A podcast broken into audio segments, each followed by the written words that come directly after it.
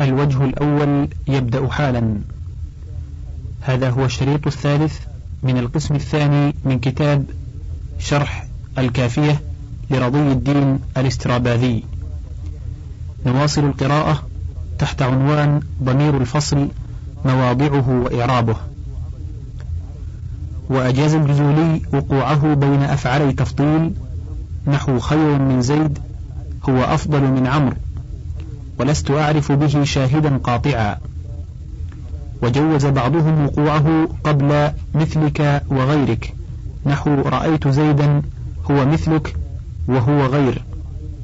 وكذا جوز نحو رأيت مثلك هو مثل زيد. لكون نحو مثلك وغيرك في صورة المعرفة. وامتناع دخول اللام عليها. وكذا جوز بعضهم وقوعه قبل المضاف إلى المعرفة كقوله تعالى إني أنا أخوك. وجوز بعضهم وقوعه قبل العلم نحو إني أنا زيد.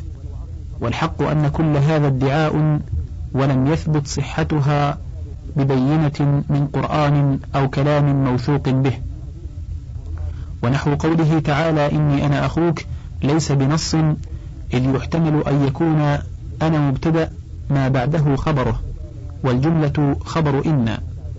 بلى لو ثبت في كلام يصح الاستدلال به نحو ما أظن أحدا هو خيرا منك وكان خير من زيد هو أفضل من عمرو ورأيت زيدا هو مثلك أو غير وكان مثلك هو مثل زيد وكنت أن وكنت أنا أخاك وظننتك أنت زيدا بنصب ما بعد صيغة الضمير المذكور. في ذلك لحكمنا بكونها فصلا ولا يثبت ذلك بمجرد القياس.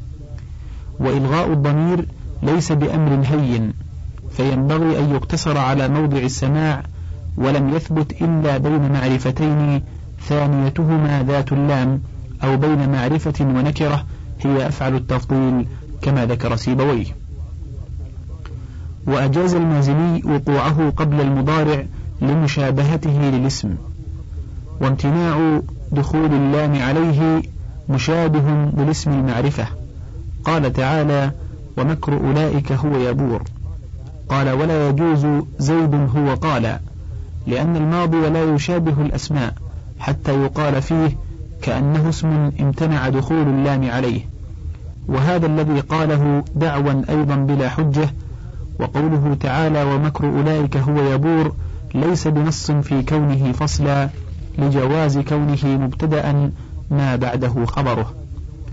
وقوله لا يجوز زيد هو قال ليس بشيء كقوله تعالى وأنه هو أضحك وأبكى وأنه هو أمات وأحيا وروي عن محمد بن مروان وهو أحد قراء المدينة هؤلاء بناتي هن أطهر لكم بالنصب وكذا روي عن سعيد بن جبير قال أبو عمرو ابن العلاء احتبى ابن مروان في لحنه يعني بإيقاع الفصل بين الحال وصاحبها وقد أجاز أجاز الفصل بين الخبرين إذا كان للمبتدأ خبران معرفان باللام نحو هذا الخل هو الحامض حتى لا يلتبس الخبر الثاني بنعت الأول وأن لا أعرف به شاهدا قطعيا ولا يتقدم الفصل مع الخبر المتقدم نحو هو القائم زيد لأمنهم من التباس الخبر بالصفة إذ الصفة لا تتقدم على الموصوف وجوزه الكسائي كما جاز نحو قوله تعالى كنت أنت الرقيب عليهم مع الأمن من اللبس هذا وإنما جيء بصيغة ضمير مرفوع منفصل مطابق للمبتدأ ليكون في صورة مبتدأ ثان ما بعده خبره.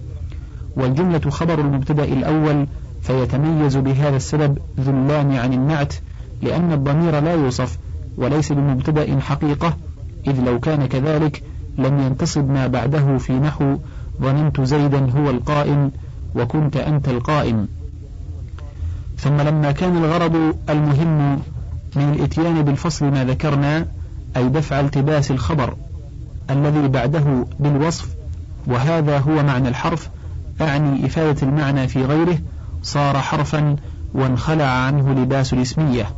فلزم صيغة معينة أي صيغة الضمير المرفوع وإن تغير ما بعده عن الرفع إلى النصب كما ذكرنا.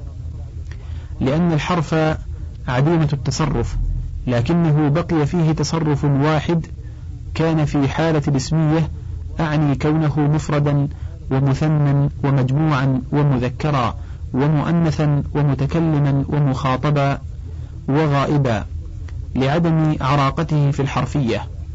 ومثله كاف الخطاب في هذا التصرف لما تجرد عن, عن من الاسمية ودخله معنى الحرفية أي إفادته في غيره.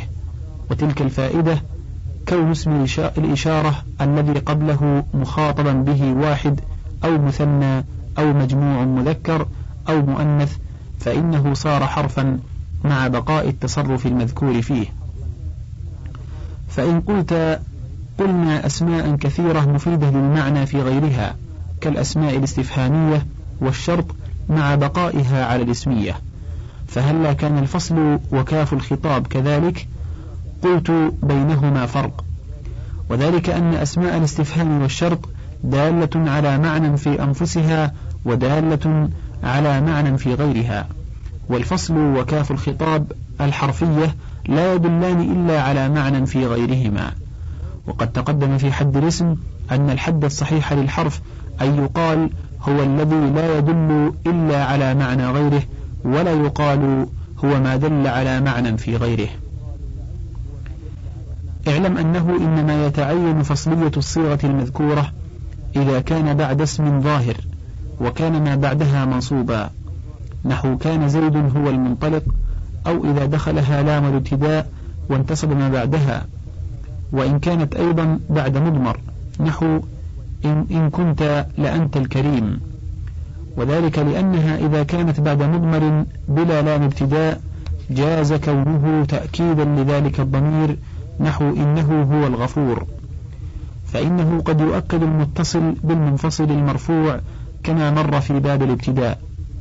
وأما إذا كانت بعد ظاهر وانتصر ما بعدها فإنها لا تكون تأكيدا لأن المظهر لا يؤكد بالمضمر ولا تكون مبتدأة لانتصاب ما بعدها.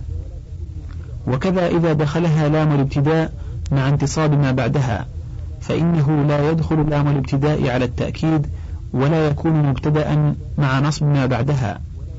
وقوله إنك لأنت الحليم يحتمل أن يكون مبتدأ وفصلا ولا يجوز كونه تأكيدا لأجل اللام كما ذكرنا.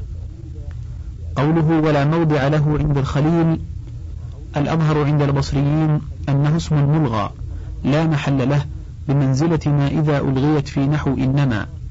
ولهذا قال الخليل والله إنه لعظيم لأن إلغاء الاسم ليس بسهل كإلغاء الحرف. وقال بعض البصريين إنه حرف استنكارا لخلو الاسم عن الإعراب لفظا ومحلا. ولما ذكرنا قبل من طرآن معنى الحرفية عليه. والكوفيون يجعلون له محلا من الإعراب ويقولون هو تأكيد لما قبله. فإن ضمير المرفوع قد يؤكد به المنصوب والمجرور كما مر في باب التأكيد. نحو ضربتك أنت ومررت بك أنت. ويرد عليهم أن المضمر لا يؤكد به المظهر فلا يقال جاءني زيد هو على أن الضمير لزيد. ونحن نقول إن زيدا هو القائم. ويرد عليهم أيضا أن اللام الداخلة في خبر إن لا تدخل في تأكيد الاسم فلا يقال إن زيدا لنفسه كريم. وبعض النحاة وبعض النحاة يقول حكمه في الإعراب حكم ما بعده لأنه يقع مع ما بعده كالشيء الواحد ولذا يدخل عليه لام الابتداء في نحو إنك لأنت الحليم وهو أضعف من قول الكوفية لأن لم نر اسما يتبع ما بعده في الإعراب فكان كذلك. قوله وبعض العرب يجعله مبتدأ ما بعده خبره فلا ينصب ما بعده في باب كان وباب علمت وما الحجازية وعليه ما نقل في غير السبعة ولكن كانوا هم الظالمون. وإن ترني أنا أقل بالرفع. وقوله عليه الصلاة والسلام كل مولود يولد على الفطرة حتى يكون أبواه هما اللذان يهودانه أو ينصرانه. فيه ثلاثة أوجه أحدها أن في يكون ضمير الشأن والثاني أن فيه ضمير المولود وقوله أبواه هما اللذان جملة خبر كان في الوجهين. والثالث أن يكون أبواه اسم كان وقوله هما اللذان جملة خبر كان. وروي هما اللذين فأبواه اسم كان واللذين خبره وهما فصل. عنوان ضمير الشأن والقصة. قوله ويتقدم قبل الجملة ضمير غائب يسمى ضمير الشأن يفسر بالجملة بعده ويكون منفصلا ومتصلا مستترا وبارزا. على حسب العوامل. نحو هو زيد قائم وكان زيد قائم وإنه زيد قائم وحذفه منصوبا ضعيف إلا مع إن إذا خففت فإنه لازم. قوله ضمير غائب إنما لزم كونه غائبا دون الفصل فإنه يكون غائبا وحاضرا كما تقدم لأن المراد بالفصل هو المبتدأ فيتبعه في الغيبة والحضور. والمراد بهذا الضمير الشأن والقصة فيلزمه الإفراد والغيبة كالمعود عليه. إما مذكرا وهو الأغلب أو مؤنثا كما يجيء. وهذا الضمير كأنه راجع في الحقيقة إلى المسؤول عنه بسؤال مقدر. تقول مثلا هو الأمير مقبل. كأنه سمع ضوضاء وجلبه فاستدهم الأمر فيسأل ما الشأن والقصة؟ فقلت هو الأمير مقبل. أي الشأن هذا. فلما كان المعود عليه الذي تضمنه السؤال غير ظاهر قبل اكتفي في التفسير بخبر هذا الضمير الذي يتعقبه بلا فصل لأنه معين للمسؤول عنه. ومبين له. فبان لك بهذا أن الجملة بعد الضمير لم يؤت بها لمجرد التفسير بل هي كسائر أخبار المبتدآت لكن سميت تفسيرا لما بينته والقصد بهذا الإبهام ثم التفسير تعظيم الأمر وتفخيم الشأن. فعلى هذا لا بد أن يكون مضمون الجملة المفسرة شيئا عظيما يعتنى به فلا يقال مثلا هو الذباب يطير. وقد يخبر عن ضمير الأمر المستفهم عنه تقديرا بالمفرد تقول هو الدهر حتى لا يبقى على صرفه باقية. قال أبو الطيب هو البين حتى ما تأن الحزائق. كأنه قيل أي شيء وقع من المصائب؟ فقال هو البين. وقوله حتى ما تأنى مبني على ما يفهم من استعظام أمر. المستفاد من إبهام الضمير أي ارتقى أمر البين في الصعوبة حتى لا يتأنى جماعات الإبل أيضا. وأجاز الفراء أن يفسر ضمير الشأن أن يفسره مفرد مؤول بالجملة نحو كان قائما زيد وكان قائما الزيدان أو الزيدون على أن قائما في جميعها خبر عن ذلك الضمير وما بعده مرتفع به. وكذا أجاز نحو ظننته قائما زيد أو الزيدان أو الزيدون. وكذا ليس بقائم أخواك وما هو بذاهب الزيدان. والبصريون يمنعون جميع ذلك ولا يجوزون إلا نحو ليس بقائمين أخواك وما هو بذاهبين الزيدان على أن يكون أخواك اسم ليس وبقائمين خبره مقدما. أو يكون اسم ليس ضمير الشأن والجملة الابتدائية المقدمة الخبر خبرها. وذكر السيرافي لتجويز ما أجازه الفراء من نحو ما هو بذاهب الزيدان وجه ذلك أن الصفة مع فاعلها في نحو ما ضارب الزيدان جملة لأنها مبتدأ مستغن عن الخبر فيكون ضمير الشأن مفسرا بجملة. وفيما ذكر نظر على مذهب البصريين لأن الصفة عندهم إنما تكون مع فاعلها جملة إذا اعتمدت على نفس ما لا على المبتدأ بعدها فخبر ما في نحو ما زيد بضارب أخوه مفرد. وبعض البصريين يمنع من نحو ليس بذاهبين أخواك وما هو بذاهب زيد؟ على أن في ليس ضمير الشأن.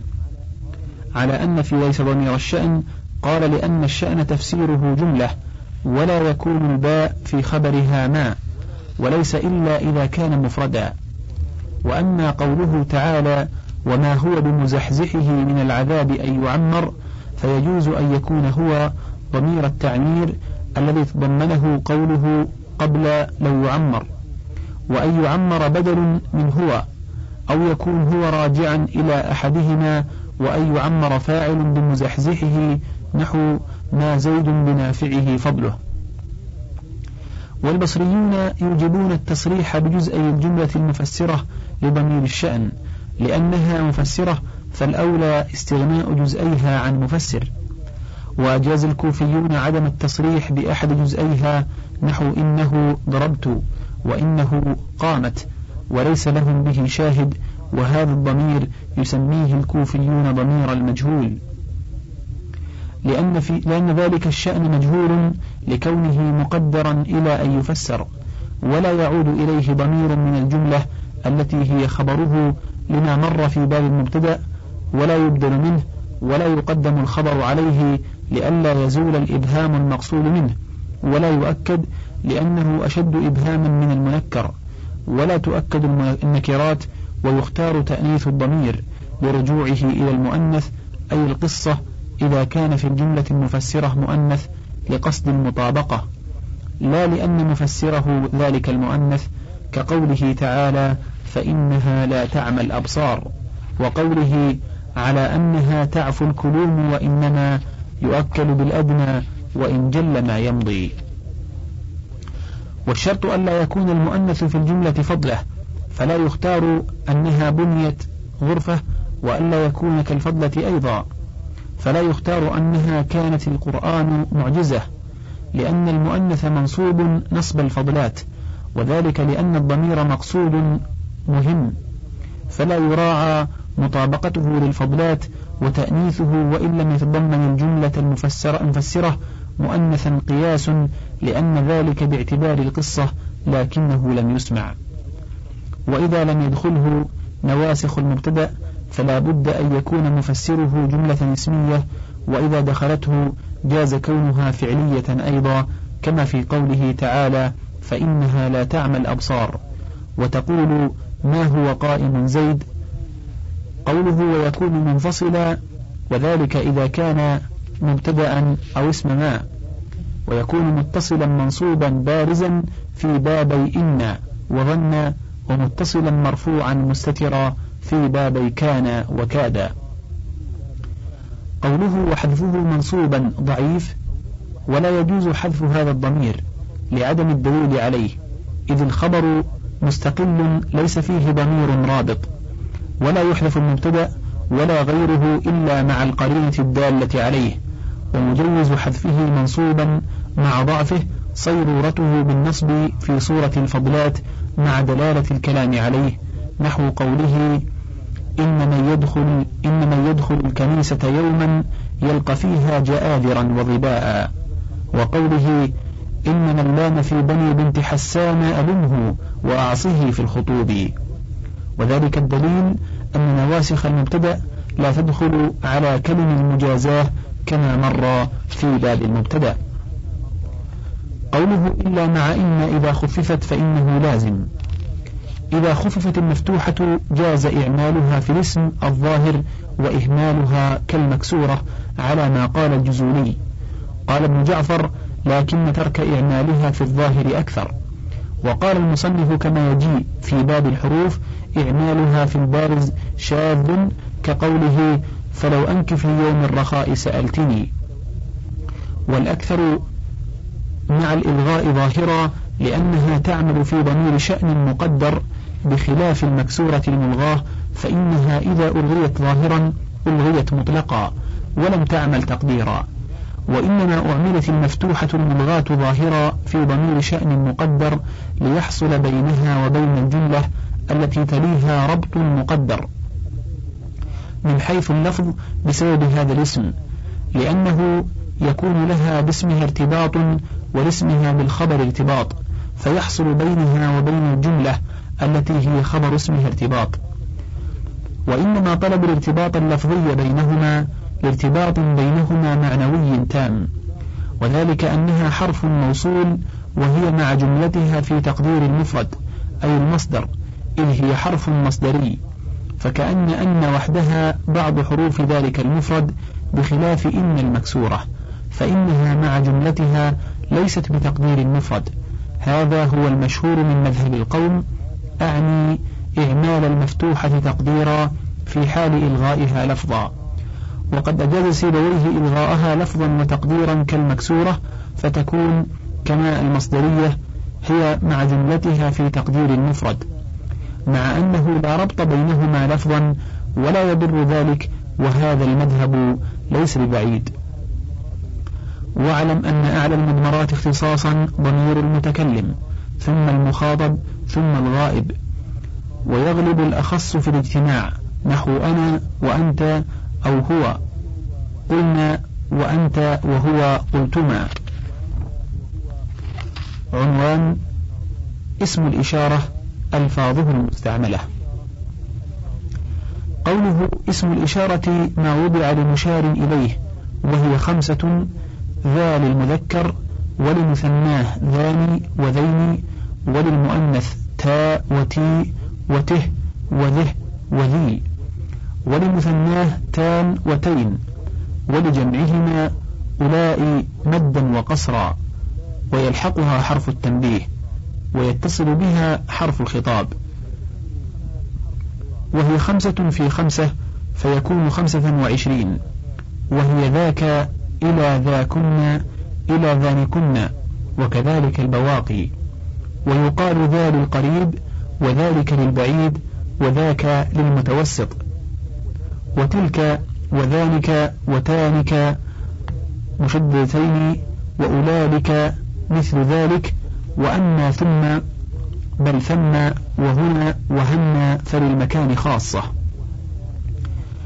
اعلم أن أسماء الإشارة بنيت عند الأكثرين لتضمنها معنى الحرف وهو الإشارة لأنها معنى من المعاني كالاستفهام. فكان حقها أن يوضع لها حرف يدل عليها.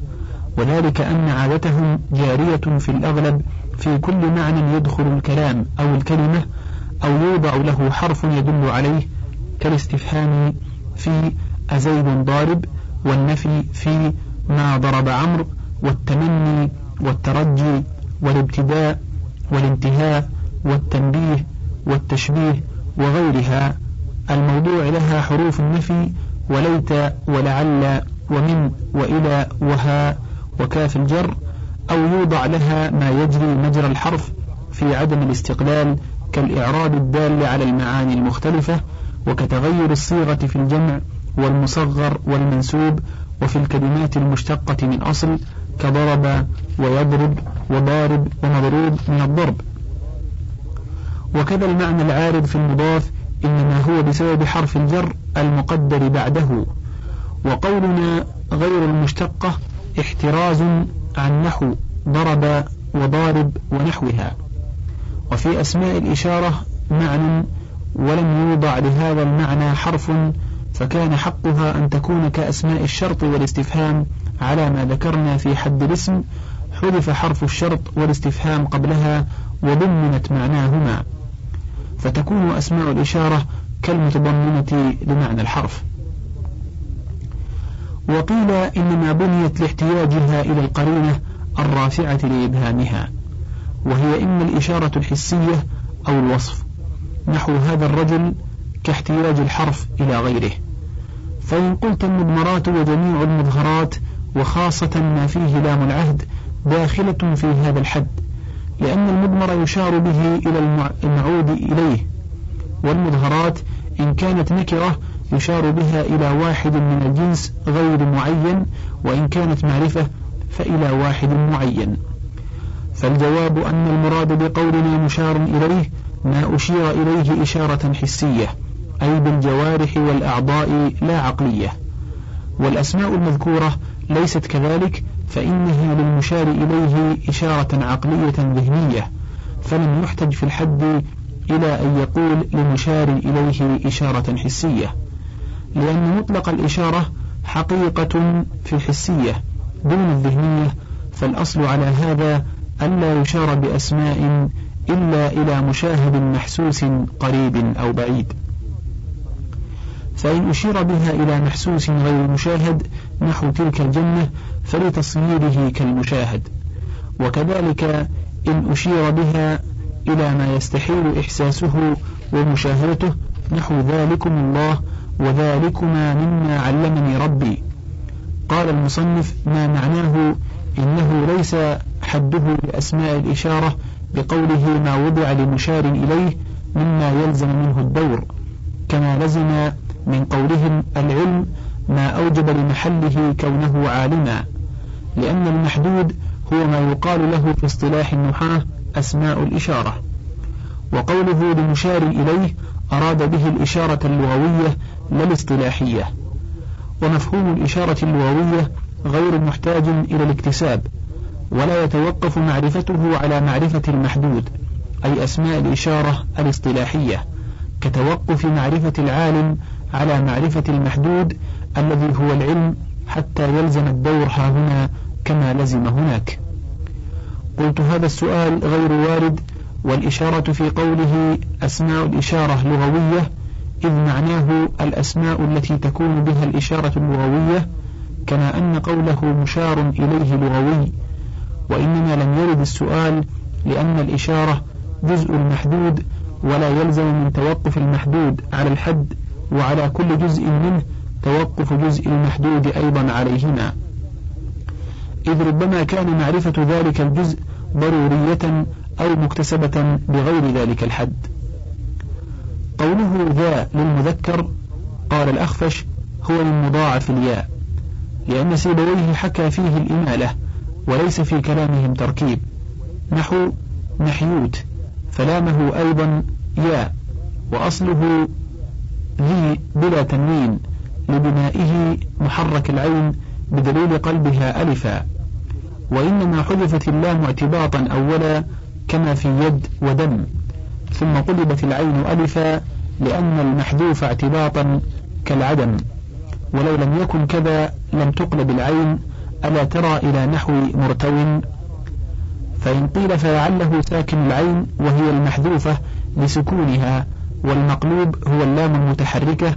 قلت قيل ذلك لكن الأولى حذف اللام لكونها في موضع التغيير. ومن ثم قل المحذوف العين اعتباطا كسه وكثر المحذوف اللام كذم ويد وغد ونحوها. وقيل أصله ذوي لأن باب طويت أكثر من باب حييت.